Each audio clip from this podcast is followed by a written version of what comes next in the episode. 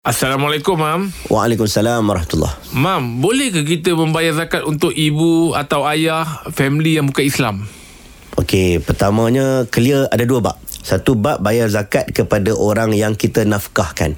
Mm-mm. Orang yang kita nafkahkan tidak boleh kita bayar zakat. Contohnya kita nak bayar zakat dekat isteri kita tak boleh. Sebab memang kita tanggung nafkah dia. Okey. Ataupun mak ayah kita yang memang kita tanggung nafkah dia tiap bulan kita tanggung nafkah tiba-tiba kita nak bayar zakat untuk dia. Tu tak boleh. Tapi kalau kata mak saudara Abang Kita tak pernah tanggung nafkah dia contohnya Mm-mm. Dibenarkan untuk kita bayar zakat untuk dia Okey. Oh, okey. Cuma dalam bab yang kedua Bab kepada adik-beradik Ataupun siapa-siapalah Yang dikategorikan sebagai non-Muslim apa hukum bayar zakat kepada non-Muslim? Baik, pertamanya dalam mazhab syafi'i awal-awal dia kata tak boleh. Zakat hanya untuk orang Islam. Hmm. Sebab definisi mu'allafati qulubuhum. Okey, ada satu definisi dalam asnaf zakat. Yang Hmm. lapan tu, satunya dipanggil mu'allaf. Okey. Okey, mu'allaf. Dalam Quran kata mu'allaf yang uh, yang dilembutkan hatinya. Mm-mm. Ada yang kata apa maksud mu'allaf ni? Mm-mm. Dia dah masuk Islam ke?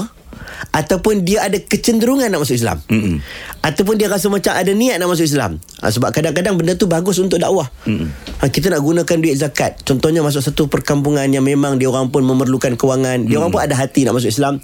Tiba-tiba kita main apa pun tak pakai. Tak belanja makan pun tidak. Ha, jadi dibenarkan untuk kita uh, pakai duit zakat untuk memud, uh, melembutkan hati mereka. Akhirnya mereka tertarik dan masuk Islam. Okey. Ini ada pandangan yang mengatakan itu masuk mu'alaf. Mm-mm. Mazhab Syafi'i tak? Oh, Dia itu, kata- okey. Mazhab Syafi'i kata kena masuk Islam dulu. Ha. Baru boleh bayar zakat. Ha, jadi ada khilaf ulama. Ha, saya lebih cenderung dengan pandangan ulama terkini Dr. Yusuf Qardawi di karang fiqh, fiqh zakat.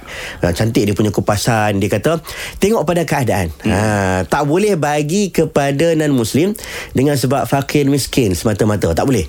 Tapi kalau dengan sebab ada niat untuk menarik dia ada keadaan membuatkan dia pun ada perasaan untuk mendekati umat Islam mm. maka diharuskan untuk kita Ah. ha, jadi tengok pada mak ayah kita tu mm. ha, kalau mak ayah kita tu itulah poin yang kuat untuk kita nak membawa dia dekat insyaallah boleh guna fatwa tersebut tapi kalau kita nak guna fatwa setempat negeri kita yang tak bagi kepada non muslim mm. silakan sebab fatwa dekat Malaysia ni ada berbagai fatwa Betul. ada berbagai fatwa mm. tu pula ikut negeri masing-masing lah ha, kalau dia tak dia tak uh, pegang fatwa tak boleh maka tak boleh senang senang cerita Okey. Allah alam Baik. Terima kasih, Mam.